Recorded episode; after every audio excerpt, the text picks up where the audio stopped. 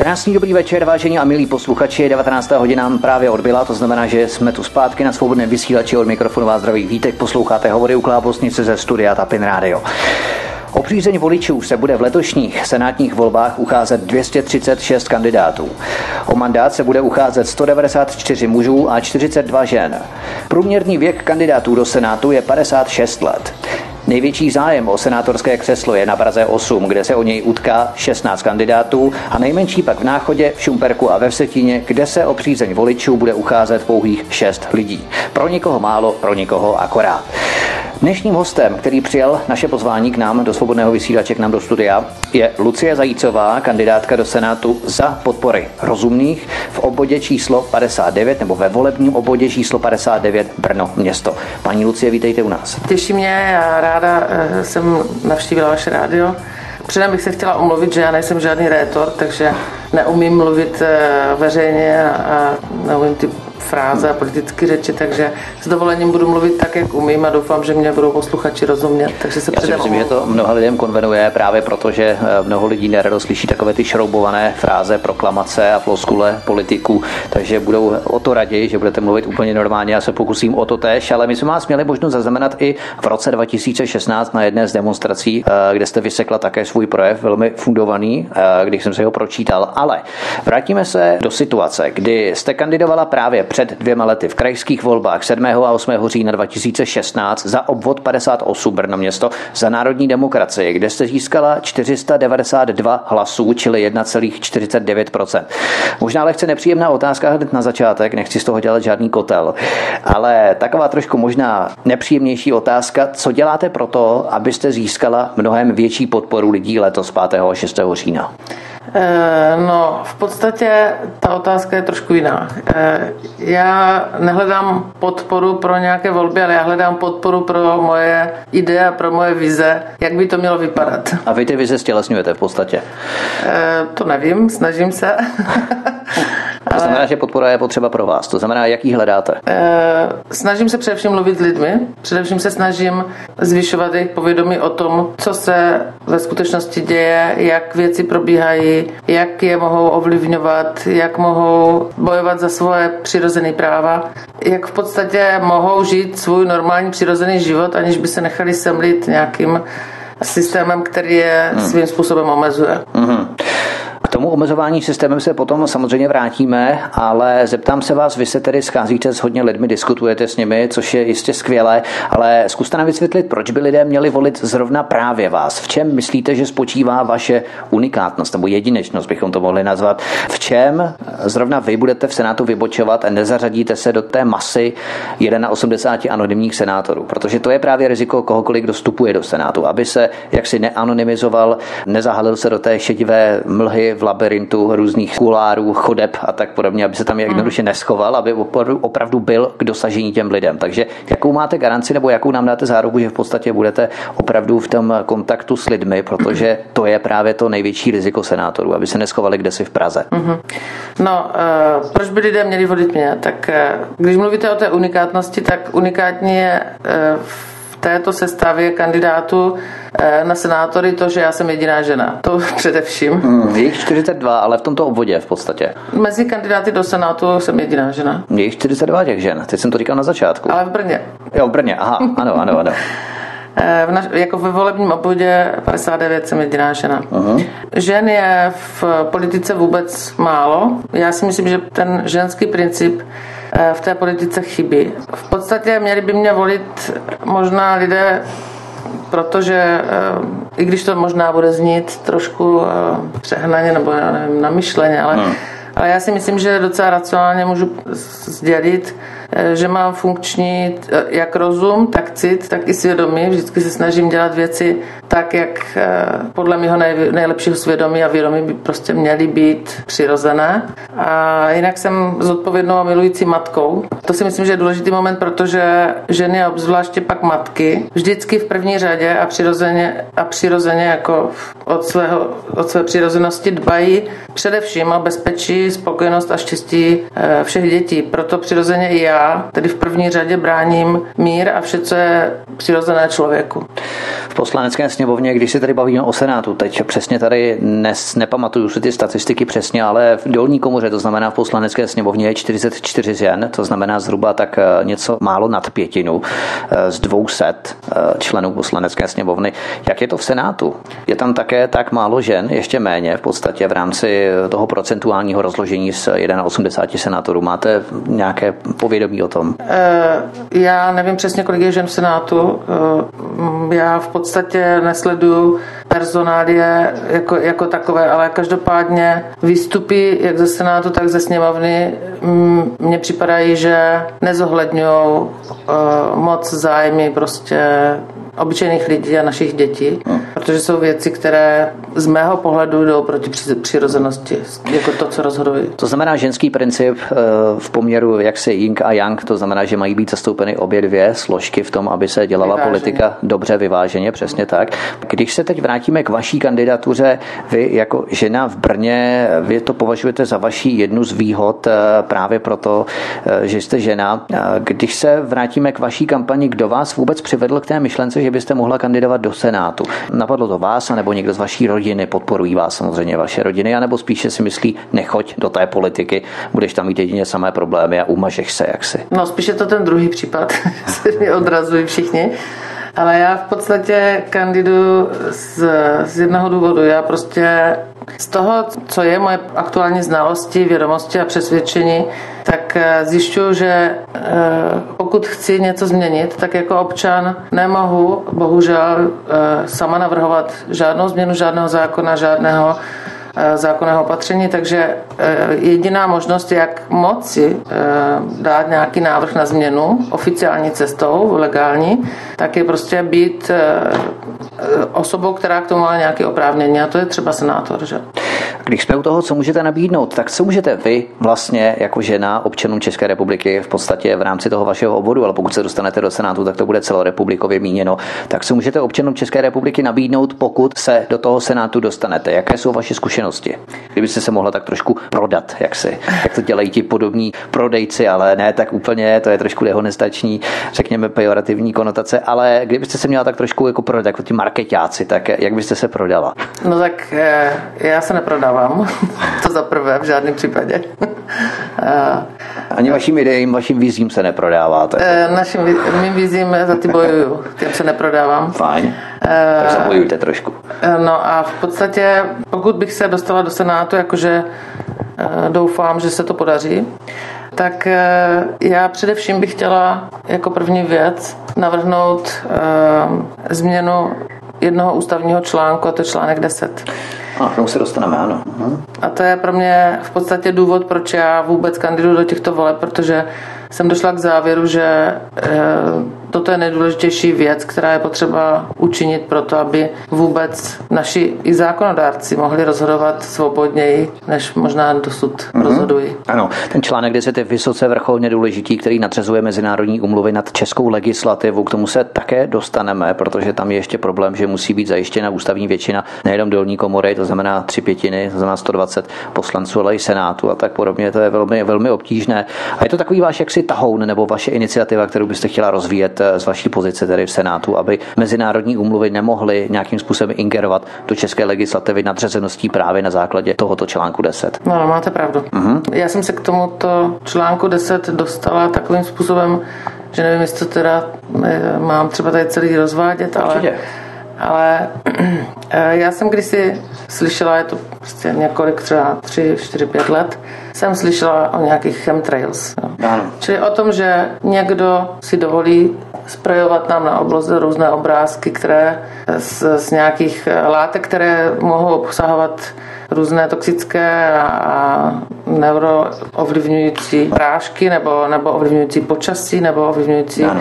další věci. A já jsem prostě si řekl, moje první reakce byla, že to je prostě blbost, že to si prostě nikdo nemůže dovolit něco takového, že máme nějaký suverénní území, že máme suverénní vzdušný prostor, kde prostě nemůže si nikdo dělat jen tak, co chce. No ale jak jsem potom začala více se v tom nějak šťourat, tak jsem zjistila, že naše vláda eh, během každého roku schvaluje pouze nějaký počet přeletů, ale už vůbec třeba neví, kdo s čím, kam lítá, eh, jaká letadla nám tady lítají, eh, co, co vozí, co nevozí. Hmm. Takže já jsem si říkala, toto přece není možné, jak, toto je, jak to, k tomu to může dojít. No a potom je další věc. Já jsem jachtař. Můj tatínek v podstatě tady zakládal kdysi jachting v Československu, takže já jsem kapitán. A mám kapitánské zkoušky regulérně, ne takový ty z Jugoslávie nebo z, hmm. z Chorvatska teďka za 10 dní na rychlo, ale mám regulární e, zkoušky z meteorologie a jsem zvyklá prostě dívat se na nebe, když, když třeba jsem na moři. A hmm. normálně člověk, když je ve městě, tak to nesleduje. Že? A tak jsem potom, když jsem toto slyšela, tak jsem začala ty mraky, které znám, sledovat a zjistila jsem, že opravdu jako, to, to nejsou regulární mraky, ale že tam jsou prostě čárky a mřížky a, a kroužky a nevím. Takže v podstatě toto by mělo být asi předtím, jak jsem vám říkala, že jsem pak zjišťovala, jak to někdo může dovolit. Že? Hmm. Uh, no a e, tak jsem se prostě dopracovala až k tomu, že jsem si říkala, že musím se tomu věnovat víc. Začala jsem i studovat právo. Hmm. Takže teďka jsem i studentka mimochodem.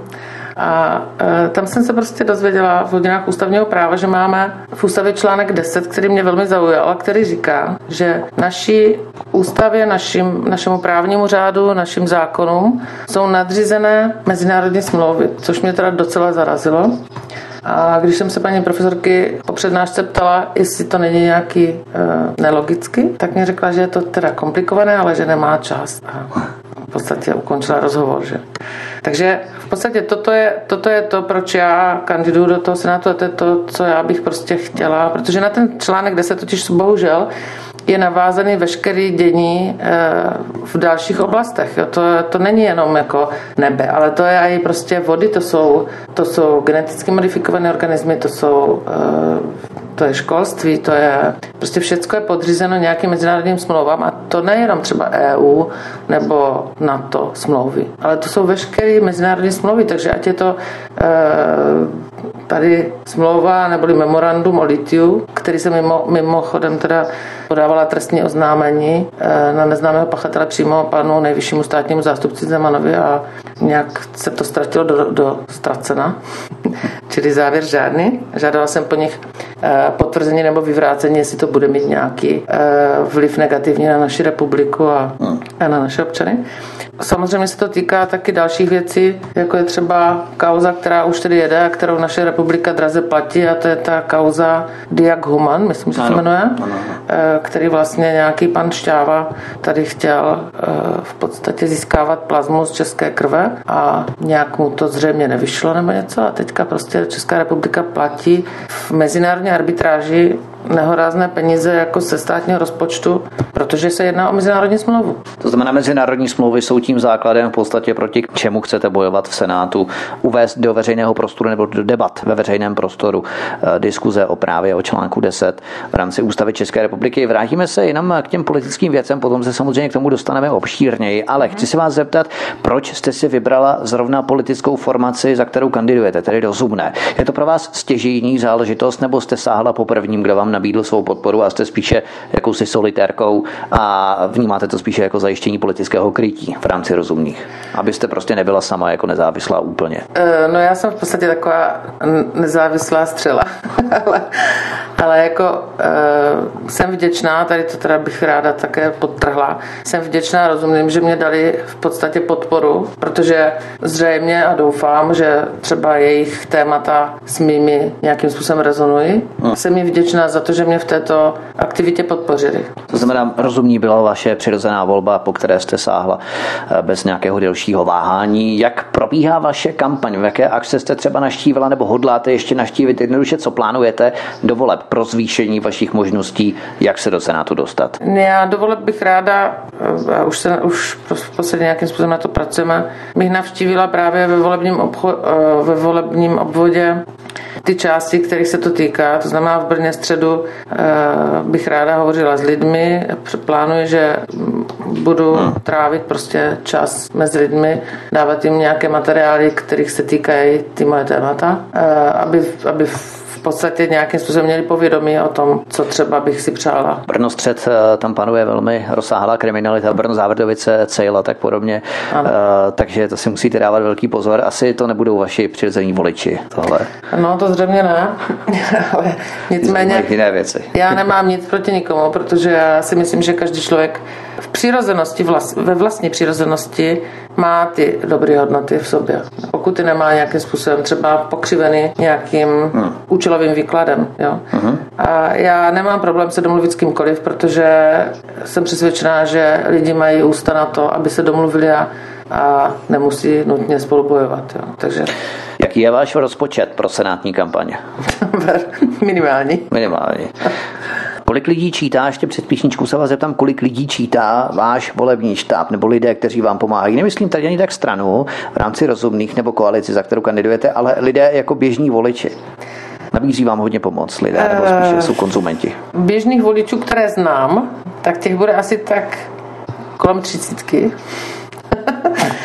protože mnoho, mnoho lidí se jako nes, neshoduje s tím, co já jim říkám, protože pro některé je to nepochopitelné, pro některé nepřijatelné, mm. takže... Mm, mají jiné životní nastavení. V podstatě pokud se s těmito informacemi setkáme ad hoc, přímo jako ano. rovnou, tak eh, mnoho lidí má takovou záklopku, tu prostě zaklapnou a nejsou schopni prostě přijímat, nejsou, nemají otevřenou mysl, v podstatě se musí hodně pomaloučku těm lidem. Je, je mnoho lidí, kteří prostě stačí, když mají, já to řeknu tak jako lidově. My se na nic nehrajeme tady lidově, vysílači.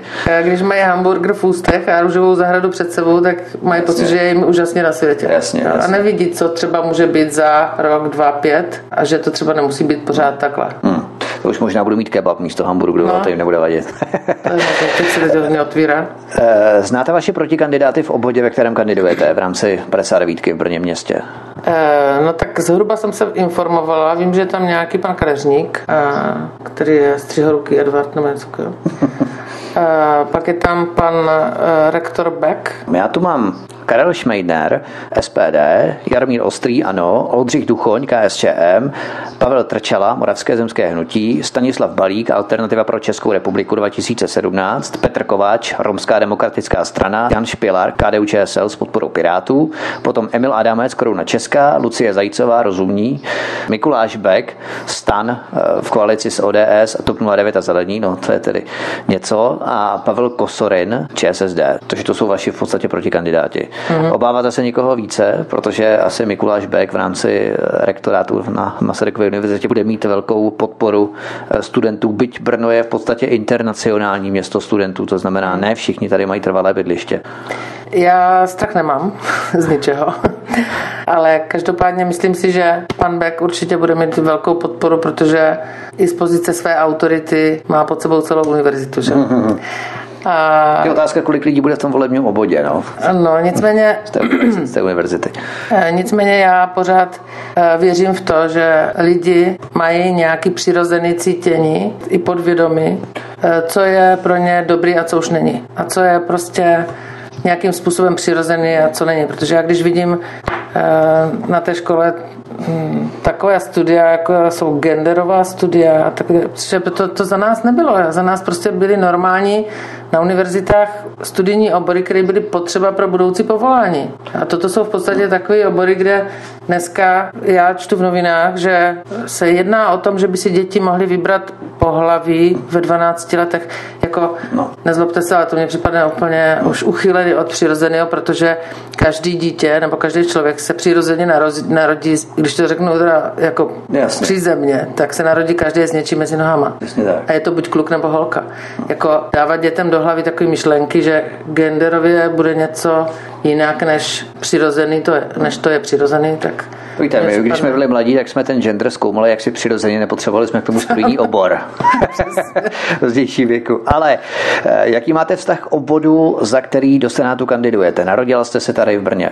No tak já jsem se v podstatě, jsem vyrůstala, protože jsem se narodila eh, na Veveři, ale vyrůstala jsem na náměstí Svobody u Mamlasu nad tou rakvičkárnou, takže k tomu středu Brna mám opravdu jako velký vztah, protože jsem mlsná do dneška.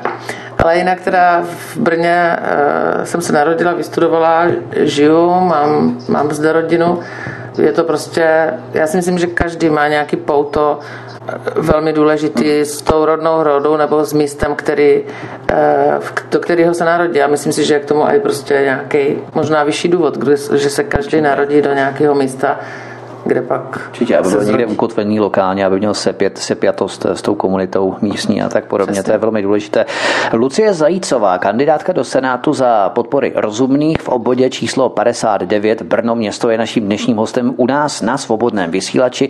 Od mikrofonu vás zdraví Vítek, my si zahrajeme písničku a po hudební pauze se podíváme na další témata, která definují její volební kampaň do Senátu. Hezký večer. Dnešním vysíláním na svobodném vysílači nás stále provází Lucie Zajícová, kandidátka kandidátka do Senátu za podpory rozumných v obvodě, v volebním obvodě číslo 59 Brno město. My si povídáme o její senátní kampani a budeme pokračovat v dalších otázkách. Senátor má možnost iniciovat novely zákonů, případně z Brusu nové zákony. Teď odhledneme od skutečnosti, že česká legislativa je nepřehledným labirintem, ve kterém se téměř nikdo nevyzná, čili bychom měli zákony spíše ubírat, než je předávat. Ale přesto, jakou iniciativu nebo novelu zákona byste chtěla prosadit jako první?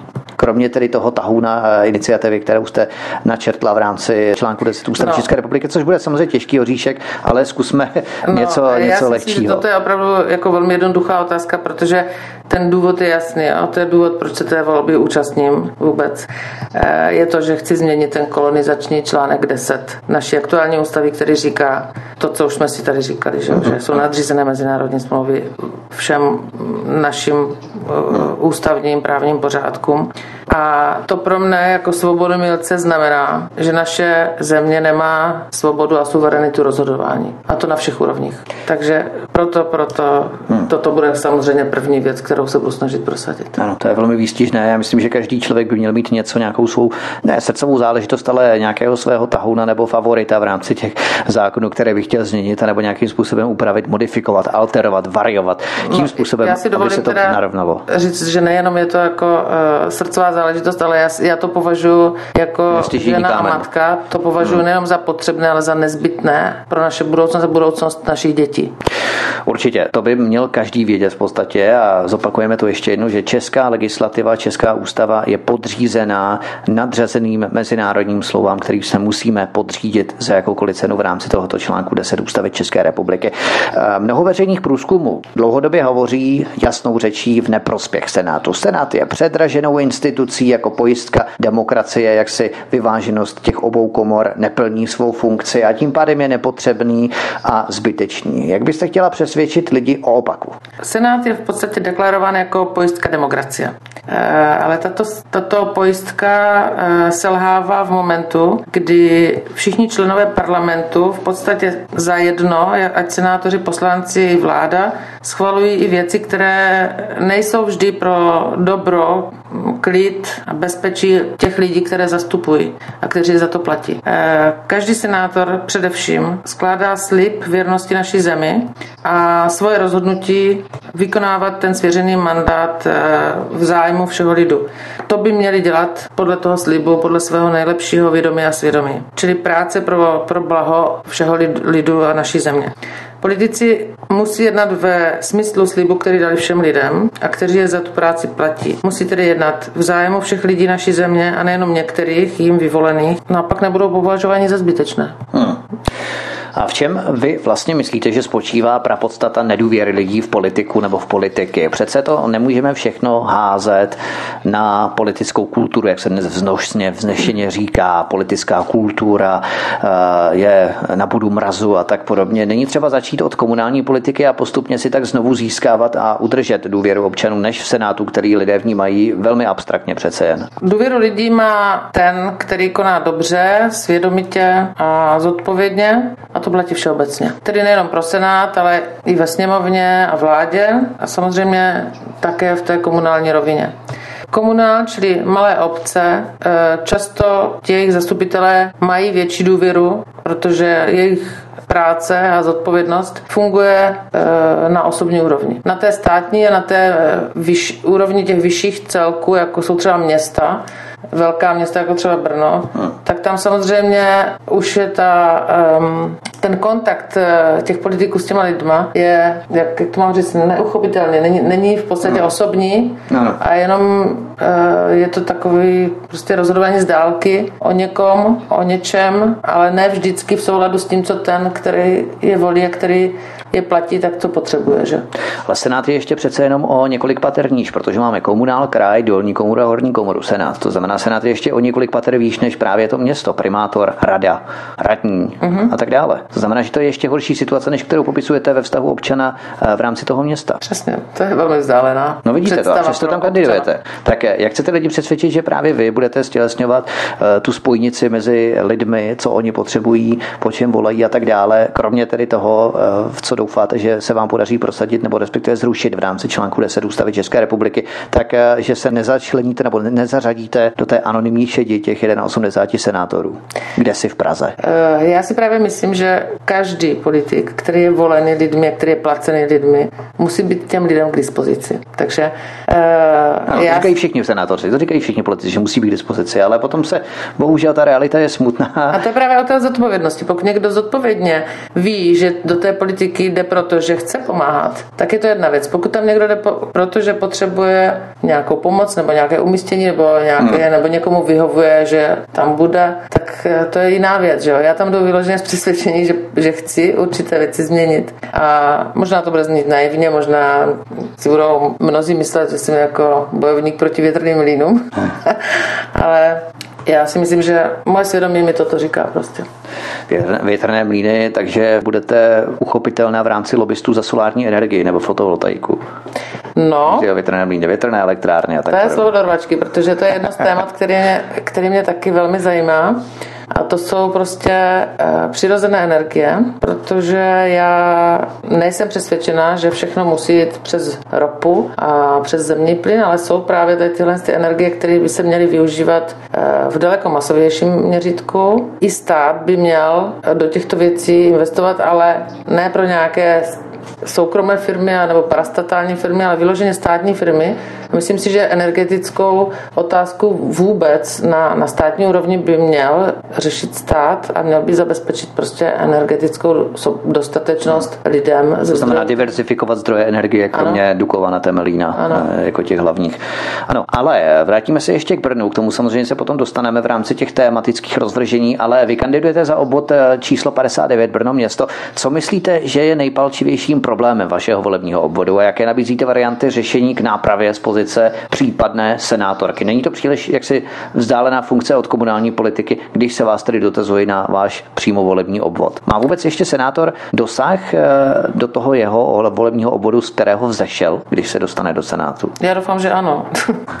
doufám, že i toto jsou věci, které může nějakým způsobem eh, do nich intervenovat nebo zasahovat. Eh, každopádně politici, obzvláště ti v té místní působnosti, mají především zabezpečovat funkčnost a komfort eh, toho společného životního prostoru lidí, jo? čili mimo, mimo ty základní věci, které jsou pro tu komunitu nezbytné, jako je voda, energie, dostupnost potravin a, a také volnost pohybu. A v tom, tady právě té volnosti pohybu já narážím na problém dopravy v Brně, což je problém bez zesporu právě takové jakési bezkom, bezkoncepční improvizace eh, v zabezpečení plynulé dopravy lidí. Jako já, já jsem přesvědčena, že eh, určité oblasti, technické obzvláště, eh, musí, logistické, že, musí řídit lidé, kteří jsou odborníci v oboru.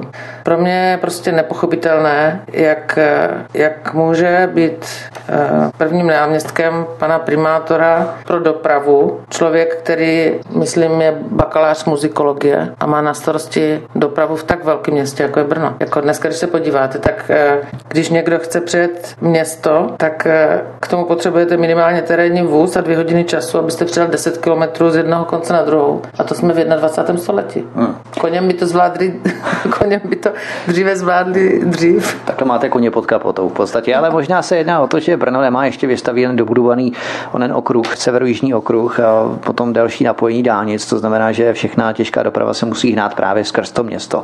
To znamená, že až bude vybudovaný, dobudovaný ten okruh, takže samozřejmě to eh, městské dopravy ulehčí značným způsobem. No to doufejme. Hmm. jako plánuje se dlouho, ale pořád eh, mám pocit, že se pořád plánuje, pořád se ty plány mění. S každým novým uh, volebním obdobím se něco tak mění, že se v podstatě skoro neguje to předcházející. Hmm. Možná bude dříve hlavní nádraží. Takže pořád stojíme na místě. Já si myslím, že to hlavní nádraží můžeme být rádi, že ho tam máme tam, kde ho máme, protože zatím funguje. Aspoň to. Hmm. Tam jde samozřejmě o připojení k vysokorychlostní trati a uzlu a tak dále. A to tady nebudeme řešit, to je celkem, řekněme, spíš komunální charakter těchto témat, ale eh, jedno z vašich nosných témat eh, představuje ochrana přirozené tradiční rodiny. To znamená matka, otec, děti. Ano. Vedle různých pochodů, Prague Pride, Pilsen Pride, eh, jakými způsoby podle vás dochází k tomu nejextrémnějšímu nabourávání základních prvků institutu rodiny? My jsme se tu bavili samozřejmě o genderu, to myslím, že tady není třeba rozvádět, my to na svobodném vysílači je to poměrně, řekněme, jedno z těch témat, které tu řešíme poměrně opakovaně, když se vyskytne nějaká takováto událost, samozřejmě, která si zaslouží komentář. Ale jaké další prvky to jsou, které v podstatě znemožňují mladým, mladým lidem zakládat rodinu a mít jaksi zajištění komfortní život v rámci, řekněme, bytů, půjček a tak podobně? Pokles porodnosti, ten je, ten je evidentní. To je, to je už faktický uh, údaj. Určitě nejdůležitější vlastně v tomto je osvěta v návratu k přirozeným hodnotám člověka, který které jsou eh, jasně dané eh, v přirozenosti každého. Dneska děti prostě jsou vychovávány, eh, když to vezmu prostě od dětství, tak děti jsou vychovávány už ve školách, jsou orientovány k soutěživosti, k individualismu, k rivalitě a v podstatě jim podsouváno, že v životě je nutné obstat v nějaké kariéře, vydělávat hodně peněz. Peníze určují jejich hodnotu v jako v pomyslně, a, ale totálně se opojí, opomíjí ta výchova dětí k přirozeným lidským hodnotám. Čili k tomu, že jednou budou rodiči, že budou vychovávat svoje děti, že mají v životě nejen práva, jak prostě jim stále vštěpováno, ale taky mají zodpovědnost a mají povinnosti k nějakému slušnému jednání, lidskému, morálnímu, využívání svého přirozeného rozumu a citu a, a aby nějakým způsobem byli potom eh, v podstatě, aby mohli na sebe být hrdí za to, jakými jsou lidmi. Protože to si myslím, že je dneska uh, velký handicap mnoha lidí, protože mnoho lidí, hlavně mladých, uh, já je vidím jako, že jsou jak kdyby ztracení ve světě, protože oni, eh, mnoho z nich nemá žádný cíly, žádný ideály, ideály, žádný vize nebo nějakou vizi své vlastní budoucnosti ani. Oni nějakým způsobem žijí eh, takový virtuální život na síti, ale potom, když se mají dva mladí, kluka, holka potkat face to face, tak eh, jsou z toho v podstatě velmi rozpačití, protože neví, jak se mluví s člověkem. A toto jsou věci, které určitě mají vliv na to, jak potom dochází k, vlastně k zakládání rodin a kdy k tomu dochází, protože dneska já, když vidím třeba v, v kavárně 30 eh, letý lidi, kteří tam spolu sedí a oni spolu sedí, pijí každý svoje kafe nebo něco, ale každý je na svém mobilu, vůbec nekomunikují, tak jak můžou se s někým seznámit, jak můžou prostě poznat toho druhého člověka, jestli je vhodný jako uh, životní partner, jak jestli je vhodný jako případně otec nebo matka. Tak mě třeba napadá, že spolu komunikují právě na tom mobilu. No, ale tak se děti nepočínají. Ano, ano, ano, jo. samozřejmě. Tak v kavárně se nepočínají vůbec, že jo, děti, ale, ale že ale spolu komunikují v rámci děti, mobilu děti, té kavárny. Děti se počínají jako osobním kontaktem. Ano. Jo, takže Eh, to je právě taková, to byla, pardon, se omlouvám, taková zkratka, jo, ale v podstatě Jasně. přes ten mobil jako nepoznáte člověka, jak je ve skutečnosti, jak reaguje, jakou má mimiku, jak, jaký má já nevím, hmm. pocity, jak... jak prostě tu osobnost komplexní přesně toho člověka. To. Hmm. Nemyslíte, že ale dochází k poklesu porodnosti vlivem stále vyšších pracovních, ale i finančních nároků na mladé rodiny, čili mít dnes dítě představuje pro mladé pracující rodiny skoro jako něco jako luxusní životní program, že prostě necítí podporu státu eh, v rámci jaksi zakládání rodiny. Ano, no tak to má samozřejmě potom i vliv na uh, věk prvorodiček. Jo. Hmm. Čili když si vezmete, že uh, za mého mládí já jsem teda taky byla starší prvorodička, ale eh, za mého mládí jako bylo běžné, že ženy rodily děti klidně ve 20, v 25 letech, už měly třeba dvě děti a přitom pracovali, protože dřív bylo povinná, povinná pracovní hmm. povinnost, že? Ale 8 hodin v podstatě. Statická pracovní doba 8 hodin, dnes je to 12, mnohdy i více. Ano, ale, ale nejenom to, ale navíc byly školky, že, jo, že ty děti prostě bývaly věsty ve školkách, ale potom dě, jako matky s nimi byly celý odpoledne, že ve čtyři měli to, protože se chodila ráno brzo do práce, že? Jasně. Ehm, no ale já se chci vrátit k tomu věku těch, eh, těch prvorodiček. Jako.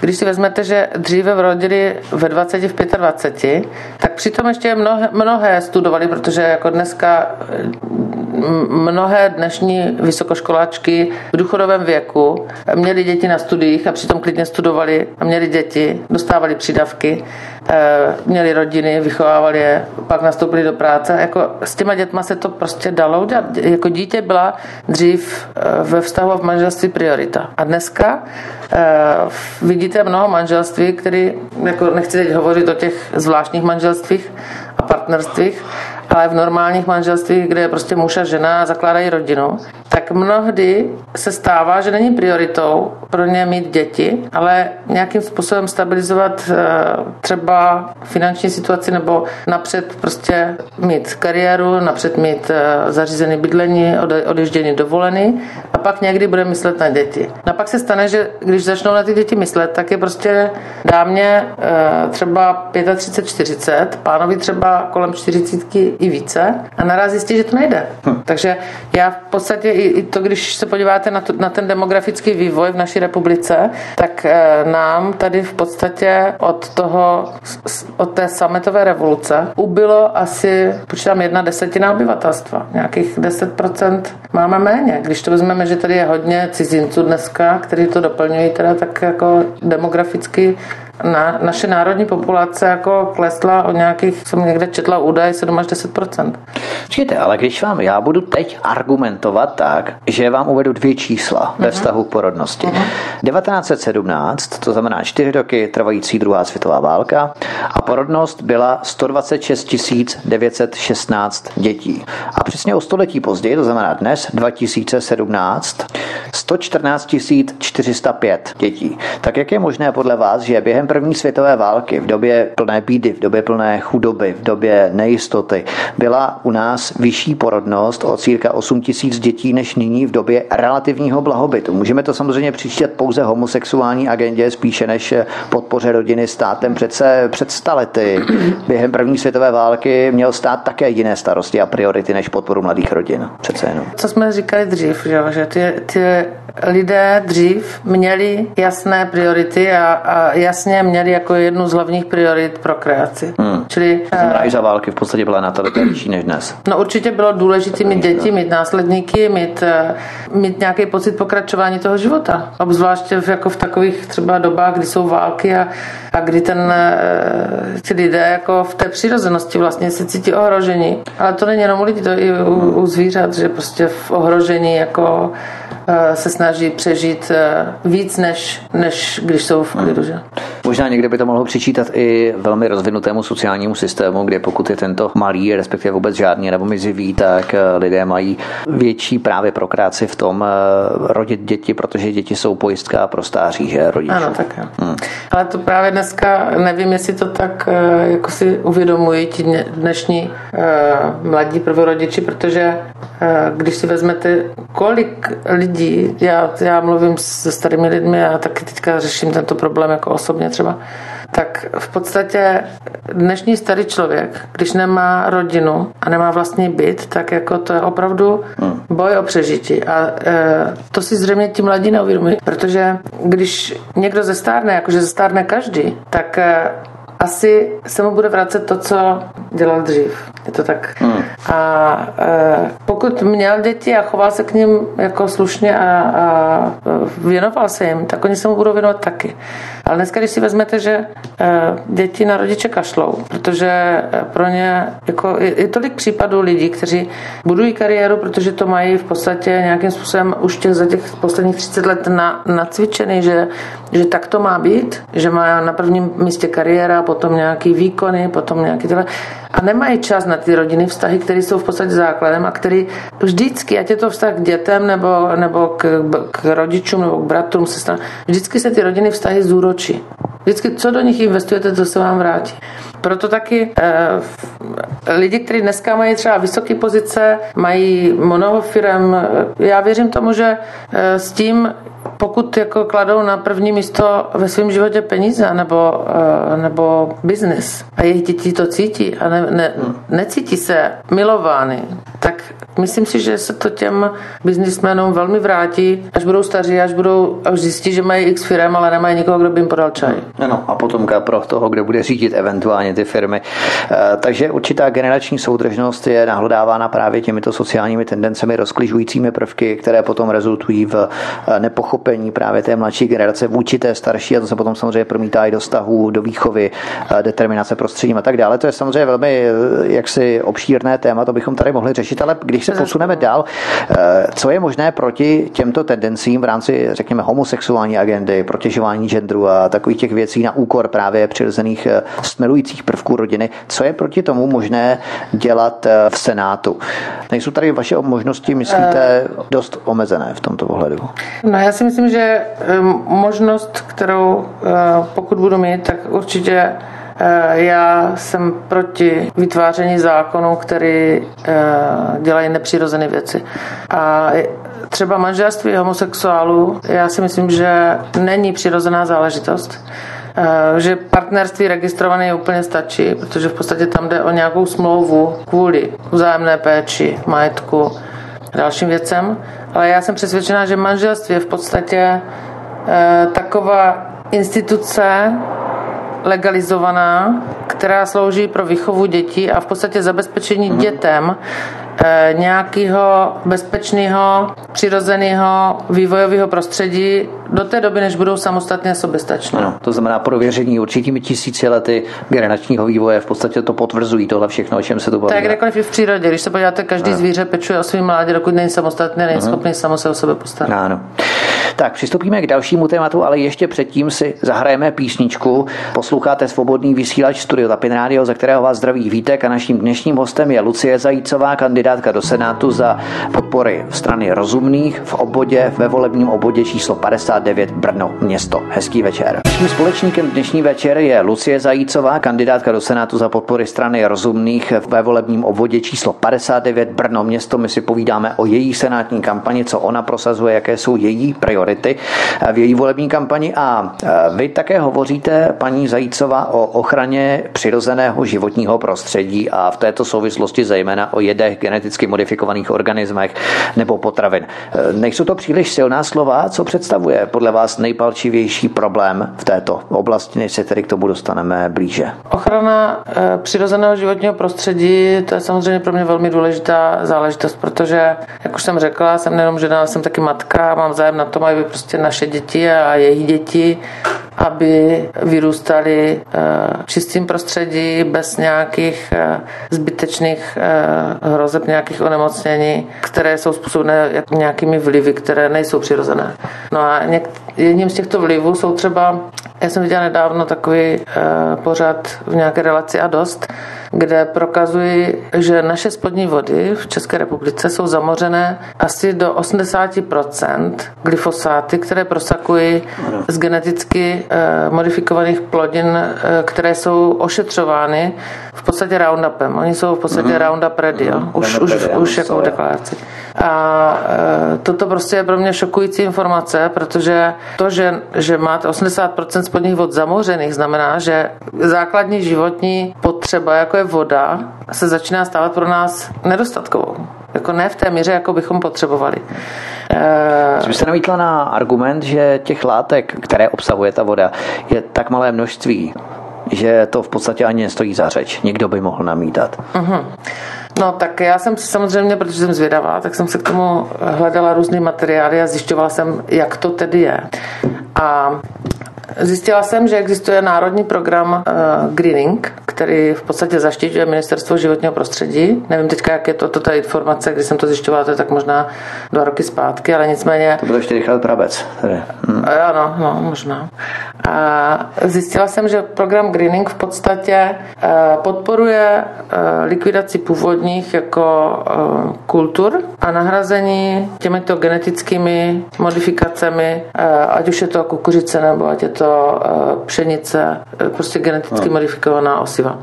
Tato osiva samozřejmě distribuují určití distributoři, kteří jsou nějakým způsobem napojeni na, na výrobce a dovozce těchto geneticky modifikovaných plodin uh, i osiv. Já jsem zjišťovala, protože mám uh, známého jednoho našeho uh, instalatéra, který mají, mají ubočovat nějaký, nějaký pole, takže jsou takový malí kulaci. Mm-hmm. Tak jsem zjišťovala, jestli to, jak to funguje, tady tento program Greening a oni řekli, že jo, že, že to, ano, že to osázeli, uh, že to zkoušeli, že opravdu, jak jim slibovali, byl 20% nebo dokonce skoro 30 vyšší výnos kukuřice, uh-huh obrovský turkyně. Jo. A protože oni jsou malí kulaci že jo, a šetří, že jo, tak eh, když to řeknu lidově, turkyně vymlátili a chtěli je zasázet znovu. To znovu neroste.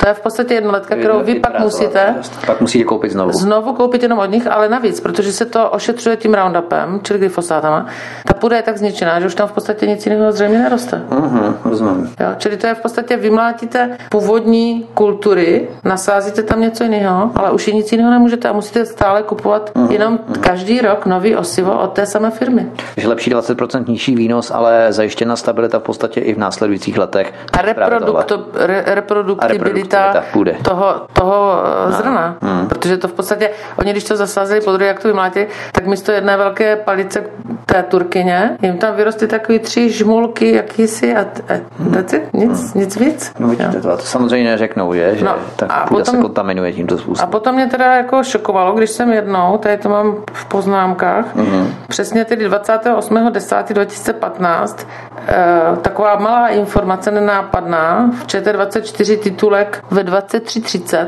oh. Eh, takový ten rychlej v řádek, yeah. tak jenom takový malý, malá poznámka. EP odmítla, aby státy EU mohly zakázat na svém území prodej GMO. To znamená, že Evropský parlament nařizuje, že musí všechny státy na svém území prodávat geneticky modifikované organismy. No, já jsem právě se dostal k ještě další záležitosti, když tedy navážu, protože na 49. schůzi poslanecké sněmovny ještě minulé sobotkovy vlády byl předložen vládní návrh zákona o nakládání s geneticky modifikovanými organismy a genetickými produkty. A máme tu potom čtyři další studie, jednoznačně popisující škodlivost GMO potravin. Myslím, že právě tyto studie podávala paní uh, Olga Havlová. Mm-hmm. První studie biologa Seraliniho, experta na geneticky modifikované organismy, dále je tu australský vědec a odborník na výživu Ethan Huff, dále je tu francouzský doktor medicíny Joel Spiro, který vlastně s doktorem Seralinem spolupracoval a nebo tu máme studii profesora Samuela Blanka v nemocnici v Quebecu eh, v Kanadě.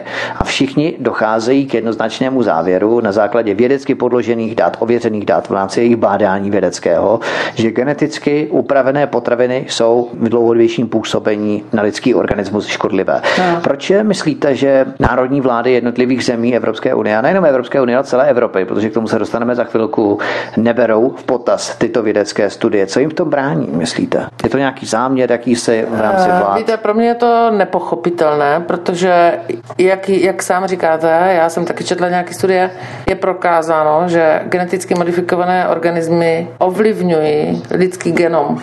Ano. To je prokázáno dneska to v, v mnoha studiích. Pro mě je toto nepochopitelné. Když si uvědomíte, že třeba pořád, když, když se vrátím do té lidské roviny, tak eh, mnoho lidí dneska kupuje bioprodukty, že chtějí žít zdravě. Jako dneska prodejny se zdravou výživou mají boom, protože všichni chtějí žít zdravě.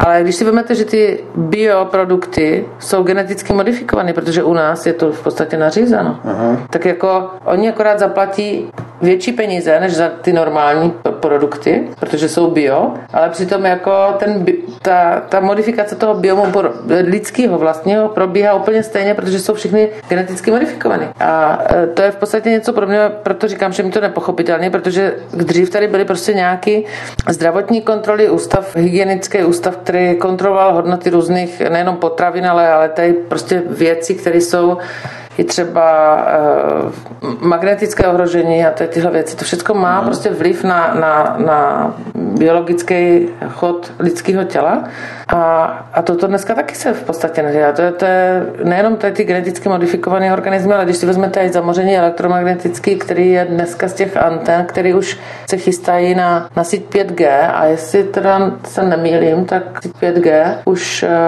se blíží ve svých frekvencích, frekvencím, na kterým funguje třeba lidský mozek. Tady ten hotspot, který tady vidíte vedle sebe, tak tady na 2.4 ještě, takže jste musí něčeho obávat, že váš mozek bude ovlivněn. Ale já se ještě vrátím k tomu, že v Evropě GMO potraviny zakázalo 28 států, přesně jak jste uvedla. My v této skupině samozřejmě nejsme, ačkoliv jsme měli možnost odmítnout, říkám v Evropě, nikoli v Evropské unii, protože to je rozdíl.